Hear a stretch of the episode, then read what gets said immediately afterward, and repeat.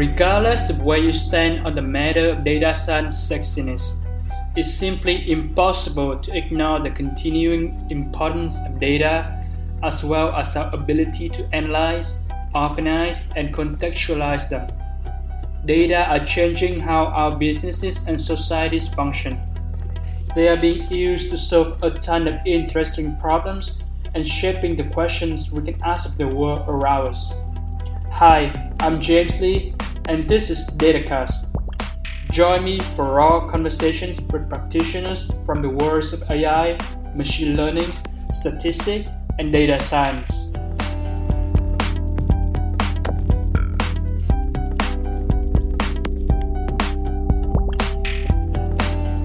Hi everyone, uh, welcome to a new episode of DataCast, and today I have the pleasure to chat with Jean-Yves Stephan.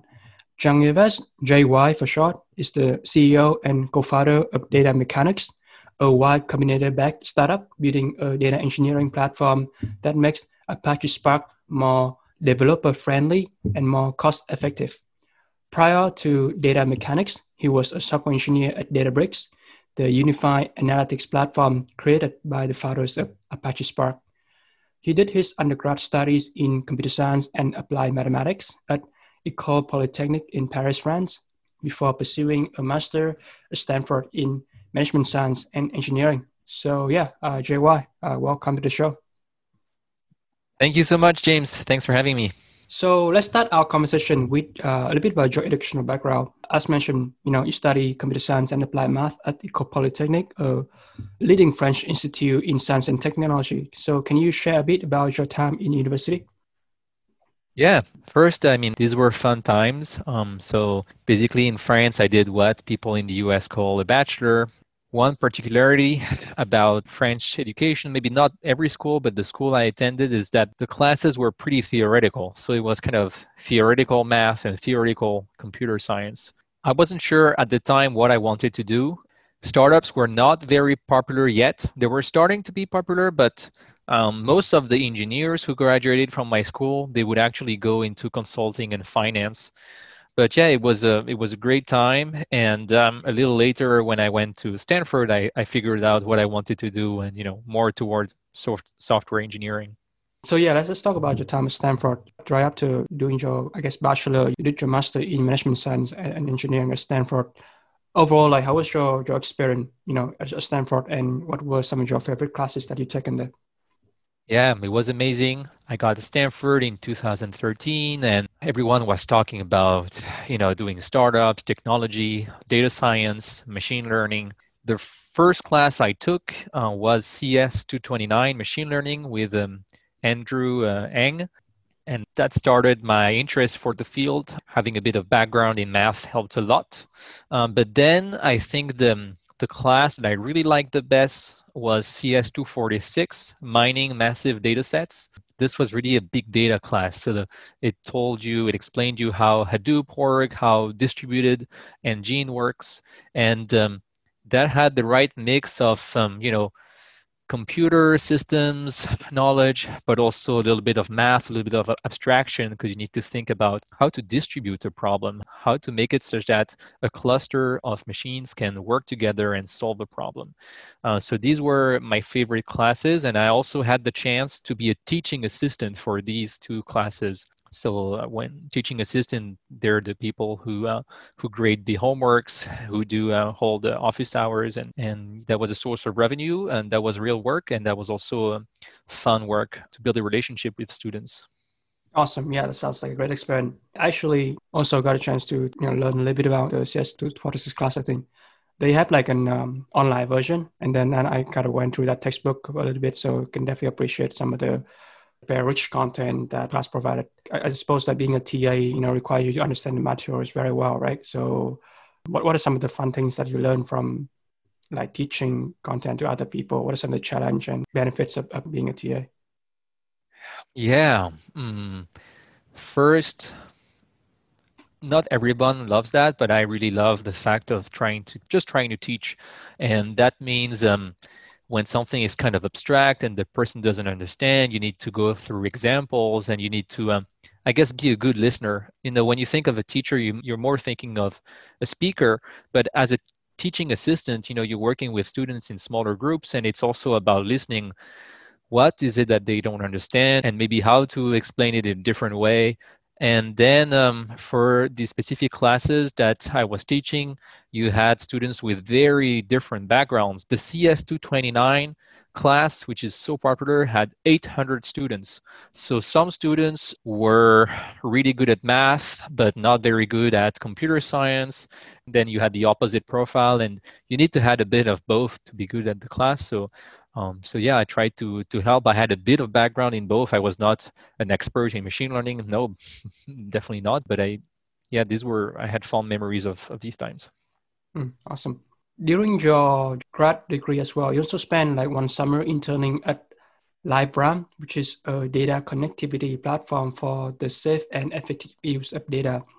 Uh, so yeah, I'm just very curious. What was the internship project that you work on? Yeah, I was um, hired as a machine learning engineer intern. This was my first real machine learning, but also just my first real software engineering. And the project that I worked on is really related to LiveRamp and business, and it was about trying to identify internet traffic. So, you know, you get a cookie and the traffic is not identified, meaning that you don't know who the person is, they're not logged in, but you still like to use some attributes like the browser they're using, their IP and so on to try to figure out who that person could be. And you know, the end goal is typically to try to display uh, ads that are more relevant. Yeah, some people could question the morality of that. At least for the duration of my internship, there were some really fun challenges. So I had to collect the data uh, to use some big data framework for that. We were using cascading at the time, and then you had to uh, you know use notebooks to clean up the data, put in the format you need, uh, train some simple machine learning model. I remember we were using uh, random forests, and then move it to production. So it was not rocket science. It was a small project, but it did bear some fruits, and um, and I learned a lot of things. Right. Yeah, and definitely very very practical use of your academic you know learning and bring that in and see how, how machine is being used in the industry. Right. Um, yeah. After Stanford, you spent the next three years at Databricks, first as a software engineer and then as a tech lead for the Spark infrastructure team. What attracted you to join Databricks in the first place? And what were some of the initial work that you were involved with? Yeah, so I first heard about Databricks through some uh, Stanford professor and also through a friend who interned there. And Databricks was still a, a, relatively small startup. When I joined, we were about maybe 40 or so employees. Uh, so I was lucky to join it when they were still small. Even though they were small, uh, Apache Spark was already starting to be famous. Um, so one class taught us a little bit of Spark and uh, you know, having worked with Hadoop during my internship, I could see how Spark could be much more faster and why uh, it was more efficient to uh, work with the data while it's in memory rather than always writing to disk and so on. So I think, yeah, this just the fact that Apache Spark was famous and that they were working to make big data more simple that attracted me. And then i would say the second thing that made a strong impression on me is their interview process which was very hard. Like they were asking really hard questions they had a really hard take home assignment. And i guess that's the other thing that made an impression. I thought wow if if the interview was so hard it means the the team must be really strong. And uh, indeed i was lucky to uh, years Oh, I, I didn't say which initial projects I was involved with.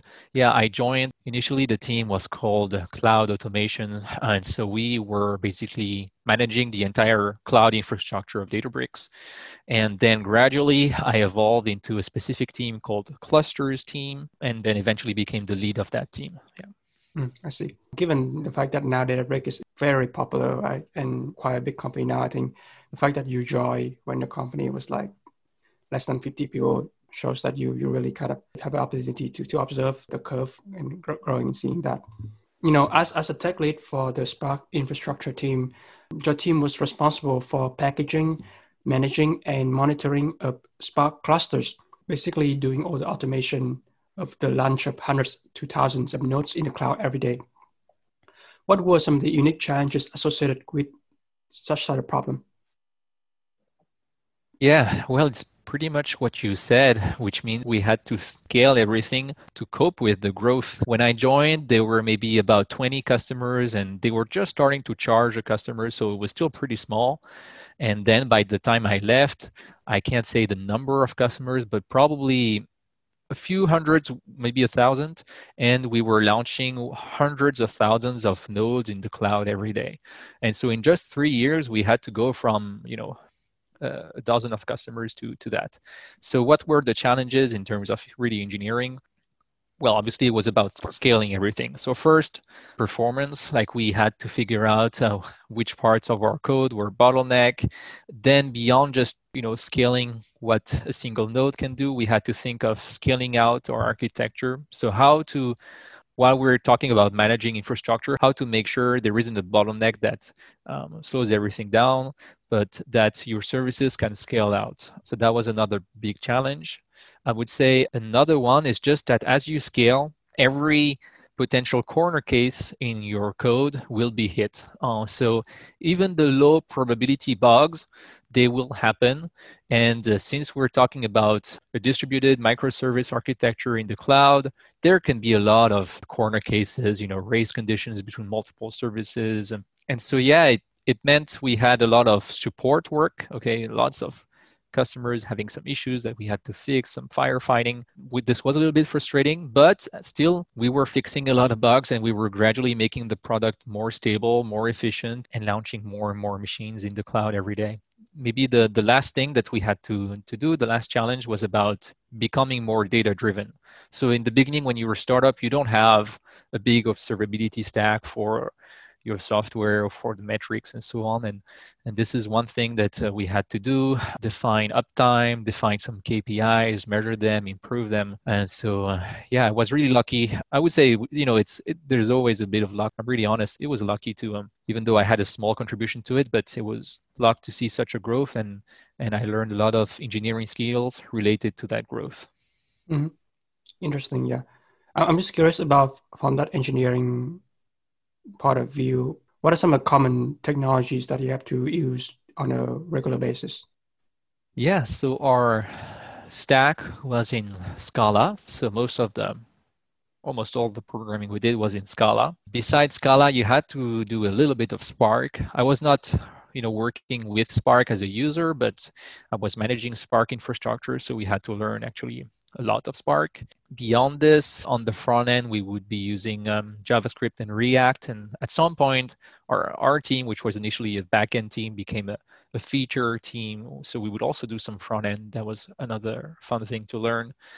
And then, I mean, internally, not in the product, but internally, we also started moving our services from, you know, running on virtual machines to running on containers. And so we had to learn to use Docker and Kubernetes. And that was another, uh, yeah, fun learning. Mm-hmm. So you first started out as an individual contributor and then you become like a tech lead. Was there any, you know, interesting lesson you learned from just managing people? Yes, definitely. I think now the roles are even clearer, and some people can focus more on management. Some people will focus more on tech leadership. Uh, at the time, I was doing a bit of both. Yeah, I would say um, I'm a people person, so I, I did like the management part. Not every engineer like that um, because um, you know some people are just really passionate about technology problems. But yeah, I did like to uh, see within the team how we could make people grow, how we could make sure people are happy, they're learning new stuff, how to make sure their feedback is heard, and we're constantly changing our processes to make the team function better. I'm not sure. Uh, if I have like a silver lining lesson. But yeah, it, it's a bunch of situations um, that you need to learn from some human skills, some listening skills. And I learned a little bit. I, I was not a manager for that long either, but I learned a little bit. Awesome. So you spend like roughly about three years at Databricks. Since January of 2019, you have been the co-founder and CEO of Data Mechanics, and the company's mission is to give superpowers to the data scientists and engineers of the world so they can make sense of their data and build application at scale on top of it. Can you share the story behind the founding of the company? Yeah, of course. My co founder, Julien, who's a longtime friend, and he was a data scientist and data engineer at multiple companies. And so he was using Spark as a user. And I had some experience with Spark more as an infrastructure provider. And together, we were a bit frustrated that the data platforms that existed, you know, Databricks and its competitors, they didn't solve some pain points far enough. That was our feeling. We had the, the feeling that uh, we could build a data platform that would solve problems for profiles like us. So we wanted to make Spark more developer friendly for data engineer who have a bit of a developer background. And we also wanted to make data infrastructure more cost effective because on average in big data, uh, people waste a lot of money on infrastructure because it's not efficiently used. Um, like clusters are over provisioned, you know, they're, they're too large, their, their utilization is low. And so our goal was to um, yeah, to build a data platform with some automation that solves these problems. So automatically choose the type of instance you would put uh, in your cluster, automatically size the cluster, automatically configure the Spark apps to make them more efficient so that the end user focuses just on building their application. So I guess that was and still is the, the founding mission. And I'm just curious, like how long does it take from conceiving the initial idea until you and Julien actually, you know, create like the first version of the product? Yeah. Yeah, of course. Yeah, we I would say that in the first three months, we were just doing uh, user interviews, validating ideas. We were actually testing a few different ideas. And then we started to have a really good feeling on a specific idea, which actually is not the product we operate today. We pivoted a little bit we, uh, at some point, but but let's say after three months, we started building one product. We started working with one POC customer. And then uh, for another three months. And then we got accepted into YC, Y Combinator. And um, during Y Combinator, that's where we pivoted to um, a more ambitious idea, which is the product we're building today, which is this Databricks or EMR or Dataproc competitor alternative. So yeah, I would say for three months we were just validating initial idea. Then we spent another three months pursuing this idea, and then another three months in Y Combinator realizing our first idea wasn't good enough and then you know starting to raise fund for our current idea. So maybe nine months until we raised um, our first round of financing and then that's where uh, we started hiring a team and, and working with more customers and so on. Yeah thanks for sharing that story. So let's dig a little bit deeper into some of the technical problems that data mechanics is helping to solve. In the lunch blog post you know earlier uh, this year you mentioned that your platform follows three core tenets First is being managed and, and serverless. Second is to being integrated into client's workflow. And third is to being be on top of open source software. So could you mind explaining them in more detail?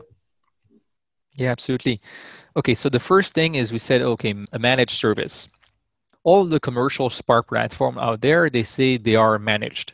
But we had the feeling that to really say that you're managed, you should be solving more problems than, than they do. Typically, Spark platforms today, they expose a lot of knobs and they put the maintenance burden on users. So that's what I was saying. You need to decide which type of instance you're going to put in your cluster, how many nodes to have in your cluster, what kind of memory, what kind of CPU, what type of disks. Uh, then you need to handle Spark configurations around parallelism, around memory management, around uh, shuffle and really most data engineers they're not spark experts you know and it's normal. To them spark is a tool uh, and they should be experts in their business pipelines that they're they're trying to build. And so we think okay we have some knowledge some expertise. Uh, let's build a platform that automates the choosing of parameters the tuning of the infrastructure so that end users just focus on building their application code submit it and then we do the rest. Uh, so that was really the the cornerstone and the, the first tenet. Uh, the second thing is um, that we're integrated uh, with our customers' data stack. By that, we mean that we don't try to solve every problem within the platform. Databricks, my former company, they're like an end-to-end solution that tries to cover all the needs of data scientists. So they have hosted notebooks, they have hosted job scheduler, they have an hosted MLflow for tracking machine learning models. And if you really need all these tools, then Databricks is great for you. It's worth uh, the price. But a lot of companies already have notebooks okay? They may use a jupyter or uh, they have a scheduler. Maybe they use airflow or prefect or um, google cloud composer. They use docker to package the dependencies. And so instead of telling them you know ditch these tools and buy our fancy product we said no you know keep using these tools and we'll just integrate with them. So that's why we we let our users simply point to Jupyter Notebook at the platform. We have a connector for Airflow. Uh, we make it easy to build and run your own Docker images. And because we think that's what data engineers, people who have a bit of a software engineering background, like the best, and we focus on the harder problem, the problem that our customers doesn't want to solve, which is managing Spark infrastructure. And then the last tenet was open source. And indeed, so we build on top of open source and we also contribute to uh, some open source projects. And I think that's very important for our customers to trust us. They're not going to be locked in with a proprietary platform, proprietary API, and so on.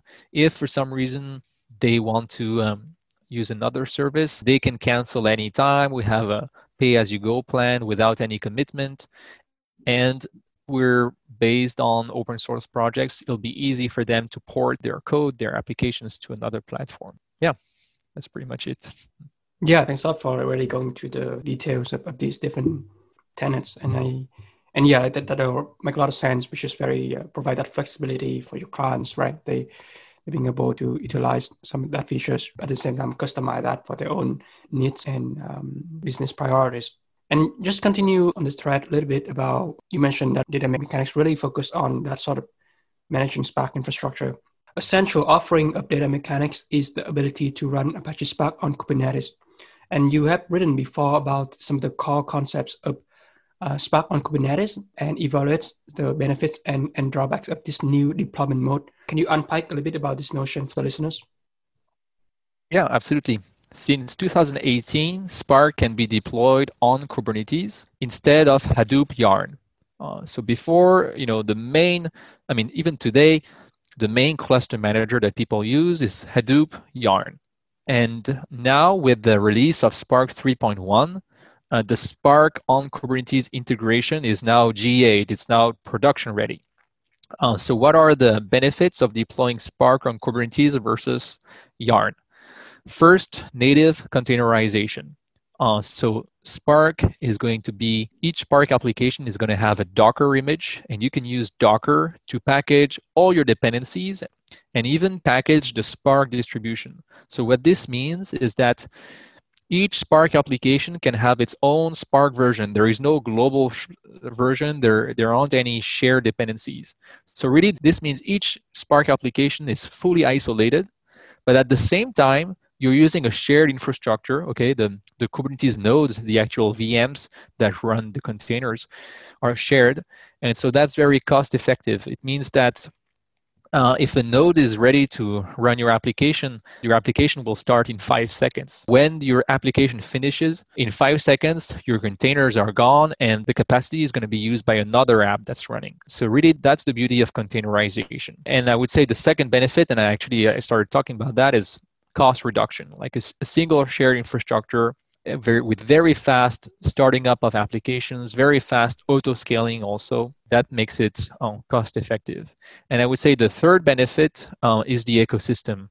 I mean, people like Kubernetes is very popular. There are many tools for you know doing monitoring over Kubernetes, for doing security, networking, for doing CI/CD, and so on. And you get all of these tools for free when you deploy Spark on Kubernetes. Now the to be fair, let's also give some drawbacks. I would say the main drawback is that today most commercial Spark platform, they still run on Yarn. And so if you need to run on Kubernetes, you're probably going to do it, you know, yourself in open source. And that requires expertise. Uh, like, you know, Kubernetes is great, but if you don't know anything Kubernetes, probably in, in the first few um, hours or days of using it, uh, you're going to be um, overwhelmed by uh, abstractions and so you're going to have to learn a little bit of not tribal knowledge but you know definitely some some expertise and so that's the reason why we we built data mechanics we basically make spark on kubernetes easy to use, cost effective, and we manage the Kubernetes cluster so that our end users don't need to become Kubernetes experts. They, in fact, they don't need to um, to interact with Kubernetes at all. They just use our web UI. They, they just use our API. They just submit their application as a container or as, or as a jar. And then we handle the complexity of Kubernetes uh, for them. Yeah, I mean, I'm, I'm definitely like new to Kubernetes. I do have a plan to learn about it. And yeah, it seems like, like I already mentioned, that ecosystem, there's a lot of tutorials and website and, and you know, communities that are um, very passionate about these technologies. And um, yeah, it seems like these are really uh, important needs for people who new to, to the technologies and what we're trying to solve. And just kind of continuing into this thread a little bit, and you also have explained a little bit about how data mechanics make some improvement on the open source version of Spark on Kubernetes, and in particular, providing an intuitive user interface, dynamic optimization, integration, and security. So, can you just go over some of these improvements in more detail? Yeah, absolutely. So first, okay, how do we compare to open source Spark on Kubernetes? First, we create and manage the Kubernetes cluster for our customers. That's what I said earlier. They don't need to be to have any Kubernetes expertise. We are also going to manage the node pools, so the the actual nodes, the the virtual machines that power the cluster. So we're going to scale them when the cluster needs them or to remove them when they're unneeded. Uh, we can also choose the type of instance to put uh, in the cluster automatically. And we can also automatically use a mix of spot and on-demand instances because, you know, spot instances are cheaper, but they can be reclaimed at any time. And so to use spot instances in a safe way, you, you need basically to make sure the Spark driver is always on demand and, and only the executors are on spot. The second thing that we built on top of open source is um, a UI that lets you view uh, the logs and metrics of your Spark application. And that's very important. That's really critical to give Spark developers more feedback, more insights into their Spark applications. Um, what is their performance? What is their cost? Is it stable or not?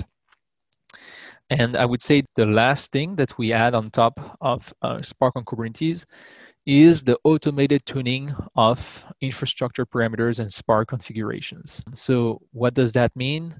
If you have a pipeline that's running on a schedule, let's say it's running daily, we're going to use the history of the past run of the pipeline to automatically figure out, oh, should we use a different instance type with more memory?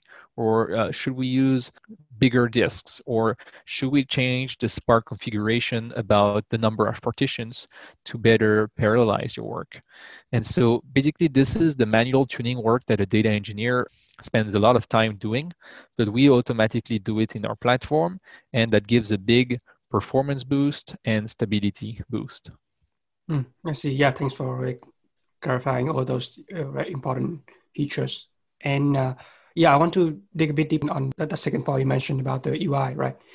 The most recent product that Data Mechanics announced is called Data Mechanics Delight, which is a customized Spark UI that was actually recently open source. So, what are some of the problems with the current Apache Spark UI, and how does Delight uh, address them? Yeah, so exactly. Delight is about making Spark monitoring better. And when we say it's cross platform, we mean that obviously Delight is going to be available to our customers, but we're also going to make it compatible with Databricks, with Amazon EMR, with Google Dataproc, and so on. So, why are we doing this? What are the problems with the Spark UI? It's hard to know where to start because everyone complains about the Spark UI. But let's say that for most people, it's hard to know what's going on when they look at the Spark UI. Uh, it requires a bit of Spark expertise. And sometimes there can be like major problems with your applications, but they're very hidden. There are a lot of numbers that jump at you, but it's it's hard to figure out what which numbers matter. And it also lacks some metrics. Uh, it doesn't have any metrics about CPU usage, memory usage, I/O usage, disk usage, or or it has insufficient metrics. So typically, most people need to have a separate system, let's say a Prometheus or Datadog, uh, to view these metrics. But these separate systems, they don't have much knowledge about Spark. So then you're left with jumping back and forth between the Spark UI and uh, your uh, metrics monitoring system. So that's why we built Delight. So Delight, first, I hope will have a better user experience, give a better bird eye view of what's going on. And it will have new metrics and new visualizations to really show the user what is the bottleneck of their application. Delight is going to be released in stages. We are releasing uh, the next stage with an overview screen at the end of January, and then uh, we'll be gradually adding more features. And last, because you were asking about how it works, um, so Delight has an open source agent. The open source agent you can install it on your infrastructure. So it can be Databricks, EMR, Dataproc, it can be open source, it can be on premise, whatever. And then this agent is going to stream uh, some metrics to our backend. So before the metrics are streamed, they are encrypted with a personal key that you create when you sign up. And then we are going to store these metrics on our backend. And uh, when you log into our web UI, you're just going to be able to see a Delight and automatically after uh, uh, a couple of weeks or i think 30 days we will clean the data that you produce. So we, we don't hold up to that. Uh, even though it's it's non-sensitive data we're not we're not looking at the data you work with. We're just looking at metadata about your spark application but we also automatically clean it after 30 days. I see. Yeah, thanks for sharing the inner mechanism of, of the two. And yeah, I think that part about security and you know uh, not looking at metadata, I think is definitely resonate with a lot of enterprise, big company. So I'm just curious, you said next release is in end of January 2021. What are some of the things on your product roadmap for the tools in the, say, the rest of the year, for example? Yeah. Okay. So on Delight, the next release, end of January, will have an overview screen that indicates where your Spark application spends most of the time, and you can quickly see some CPU metrics and correlate them with jobs and stages. But in the future, we plan to replace every screen of the Spark UI. So in, in, January, when you when you open up a specific job or stage, it still takes you to the old Spark UI. And so we're going to keep replacing these screens. And then something else that we want to do is we want to add high-level recommendations. So when we realize, you know, sometimes in the data we can see, oh, you're you're reading an input data set that is very skewed, that is very imbalanced. And as a result, uh, your Spark application um, is not well parallelized and you're, and it's slow. And so we can give some high level feedback, uh, say, oh, you should um, change the partition key, you should use salting or to, to avoid this problem. Or, oh, we realize that you're over provisioning the cluster, you're creating way too many machines. You could use a smaller cluster without reducing your downtime. So this is another section we want to add to Delight. And yeah, I mean, j- just that should be should be pretty uh, should be pretty great. Hopefully, it won't take the entire year 2021. I think um, by the end of the first or the second quarter, we'll have a, a full product on that on that side. Yeah, I think I think that point about those recommendation for the clients is kind of tied back on the earlier point about how you know data mechanic is trying to do automated tuning of this node cluster, right? And then that by, by doing that you can suggest, let's say, for your clients what knobs to tune and what, what sort of cluster shut down, what instant to spot on, and things like that. Exactly. Um, we're we're using the same expertise and part of the same code internally to produce the two note that they're not fighting against each other, but they're actually complementary. Because with auto tuning, we can only change configurations or infrastructure, but we, we cannot rewrite your Spark application code. Even though sometimes the performance is bad because of the application code. So with Delight, we're going to be able to give feedback to the developer so that they can understand their code better and change it. So the two things um, at the same time they build upon each other, but they're also really complementary in terms of the, the value proposition to the, the end user.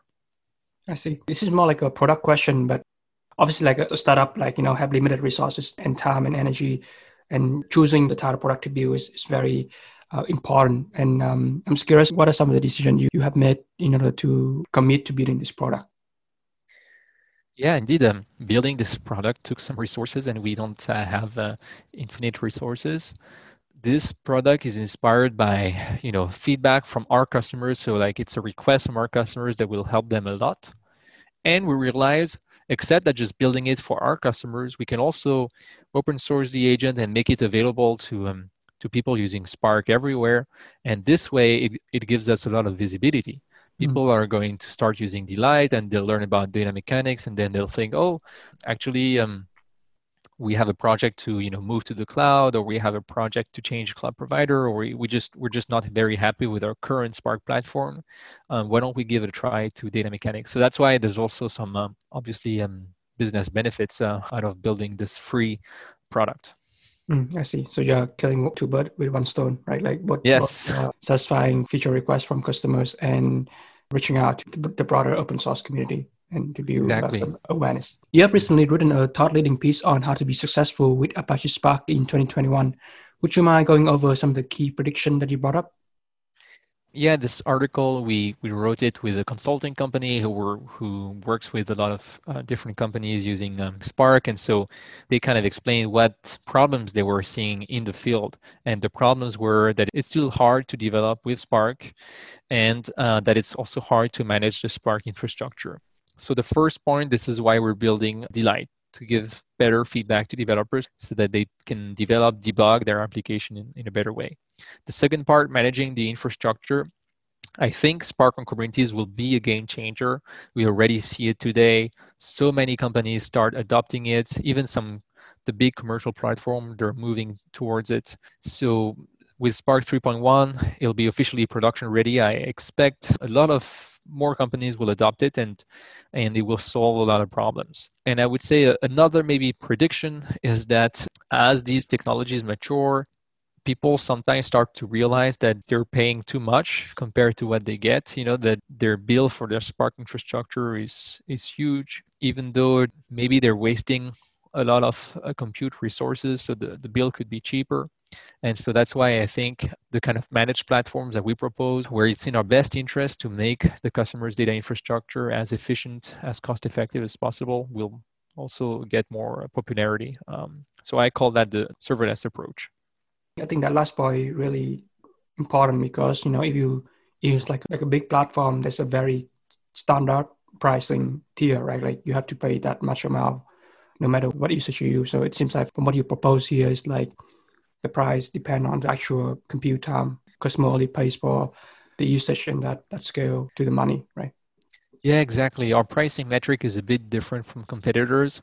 Our competitors, it's still pay as you go. You know, it's not like a fixed subscription, but it's based on the number of machines that you run. But it's up to you as a data engineer to make sure you're using the right number of machines, to make sure the applications are well parallelized and that these machines are, are used, uh, they have a high utilization rate. And on average, they don't. On average, a lot of people, you know, start a cluster to run their notebook, then they go into a meeting and the cluster does not scale down and they're wasting a lot of money. Uh, so with our pricing scheme at Data Mechanics, we only charge our customers the management fee when the machines are actually used by Spark. And so it's in our best interest to avoid the waste because we don't make any money when when compute infrastructure is wasted. And yeah, our customers are pretty happy with this pricing scheme. Yeah, for sure. Let's take off your data hat and, and put on your founder hat. Uh, data mechanics went through the Y Combinator program in you know summer 2019, as you briefly mentioned earlier in our conversation.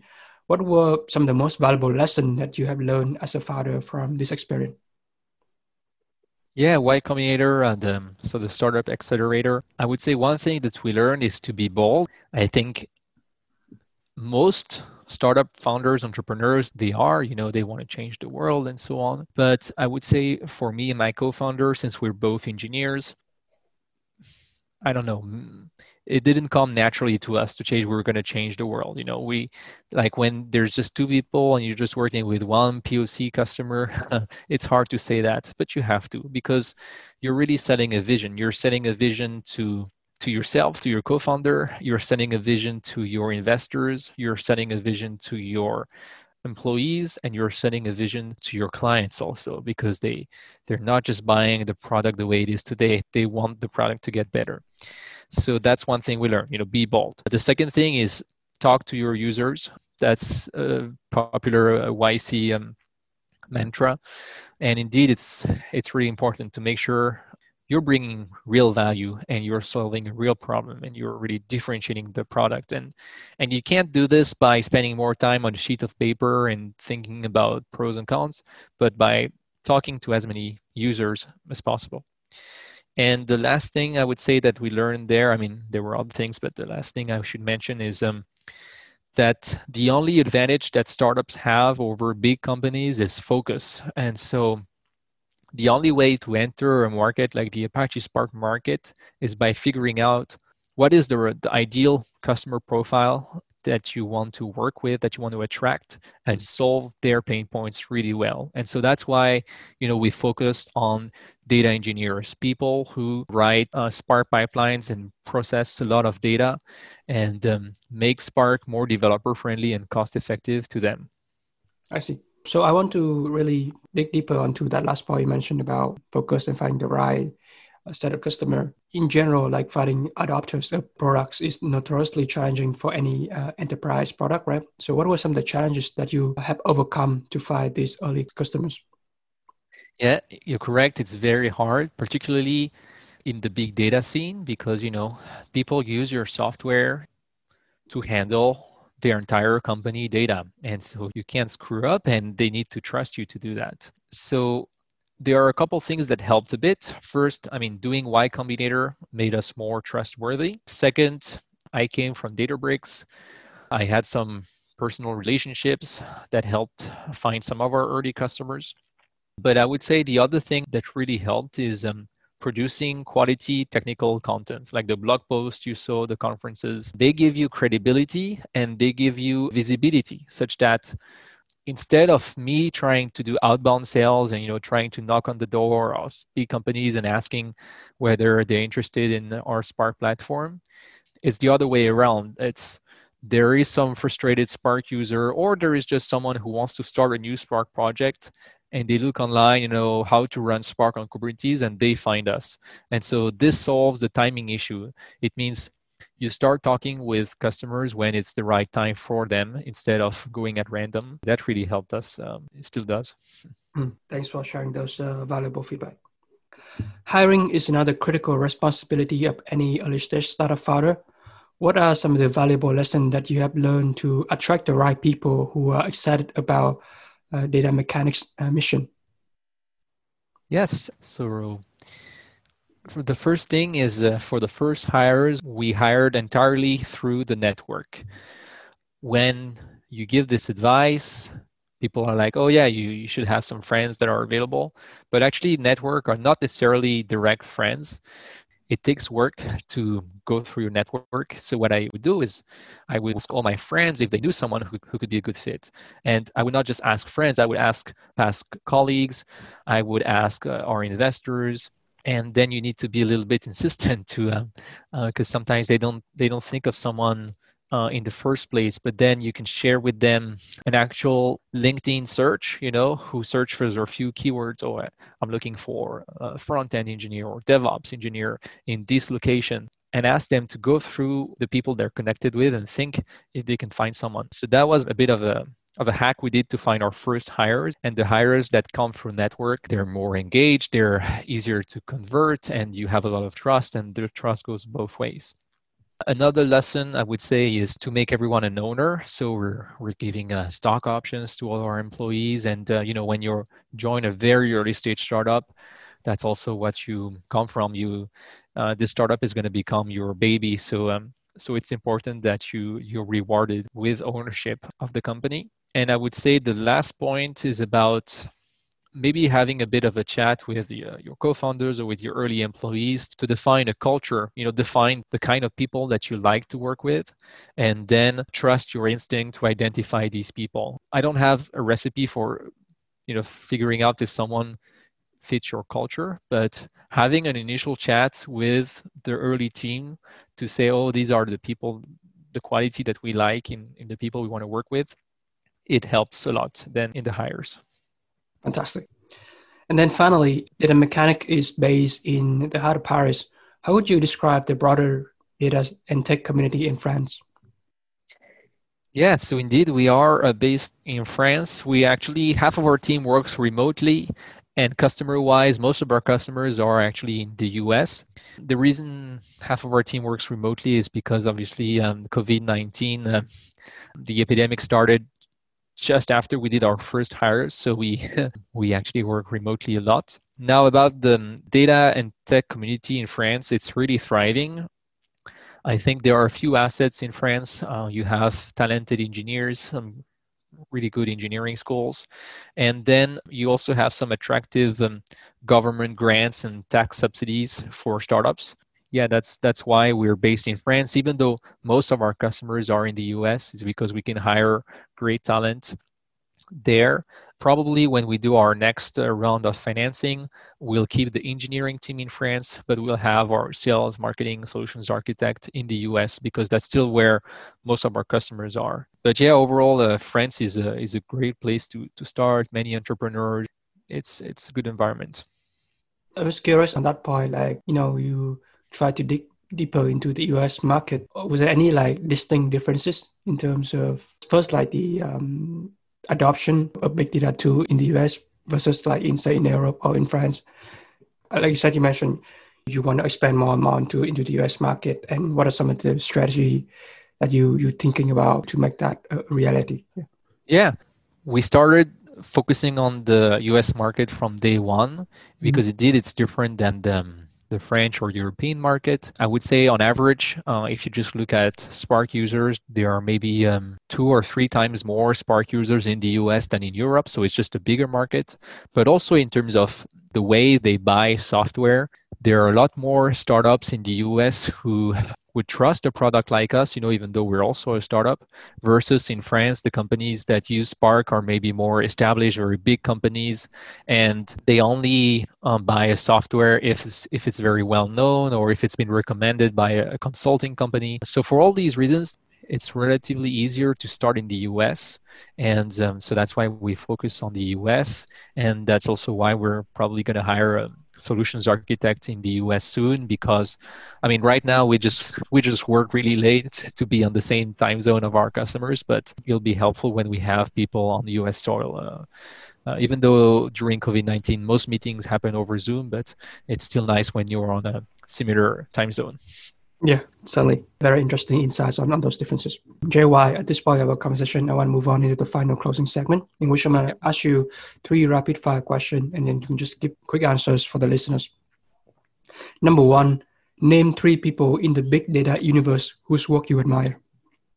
Yep. So, uh, Jure Leskovec, who was my Stanford professor of the CS246 um, mining massive data sets class that we mentioned at the beginning. Second, uh, Jeff Bezos uh, from Amazon for his API mandate. Uh, so if you don't know about that, uh, it's when he told his teams that every team at Amazon should interact with each other through API and they should think API such that these are APIs that could be customer facing.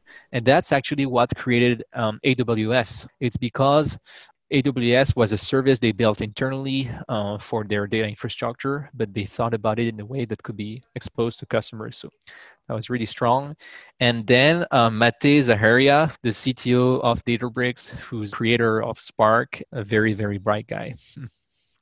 Number two, uh, name one book that you would recommend for people to develop better engineering muscle.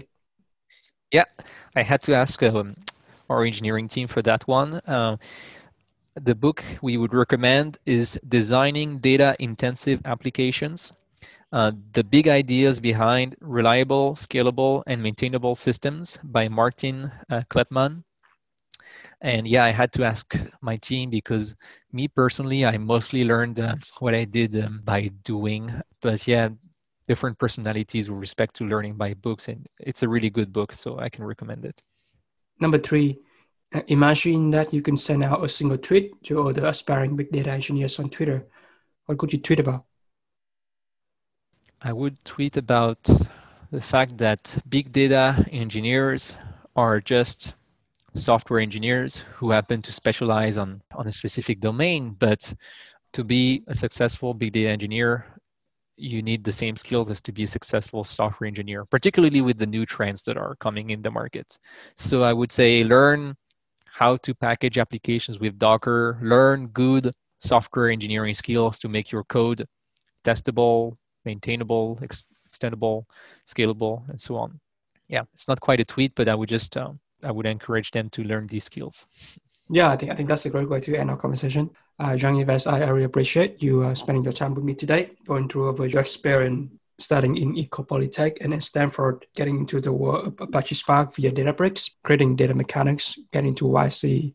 A lot of great, lively discussion re- regarding the state of Apache Spark in 2021, the Delight product that you guys are working on, as well as some of the benefits and drawbacks of using Spark on Kubernetes. And I think, you know, some of the lessons you learned from being a father, hiring, finding early customers, you know, maintaining uh, culture definitely resonates to a lot of entrepreneurs, not just on big data space, but also in, in general. And I'll be sure to include all the uh, links to um, you know some of the technical content that we, we talk about today to the show notes. So listeners can have a chance to go over them and, and reach out if they uh, interested more into digging deeper into the world of apache spark. Really appreciate you spending your time with me today. Hope you enjoy the great rest of your day Absolutely. Thank you for having me for this beautiful podcast. I hope this was useful to the audience.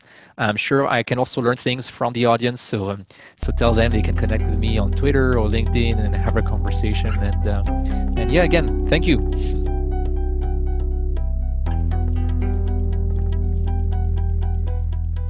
Well, that's the wrap for another episode of Datacast. Hopefully, you have learned something insightful and interesting from my guest today. You can read the show notes from the podcast website at datacast.simplecast.fm. If you want to get instant updates when a new episode is released, either follow me on Twitter or subscribe to my newsletter on my website jameskle.com. It is my greatest pleasure that you listen to this podcast and take advantage of the data revolution coming upon us. Goodbye for now.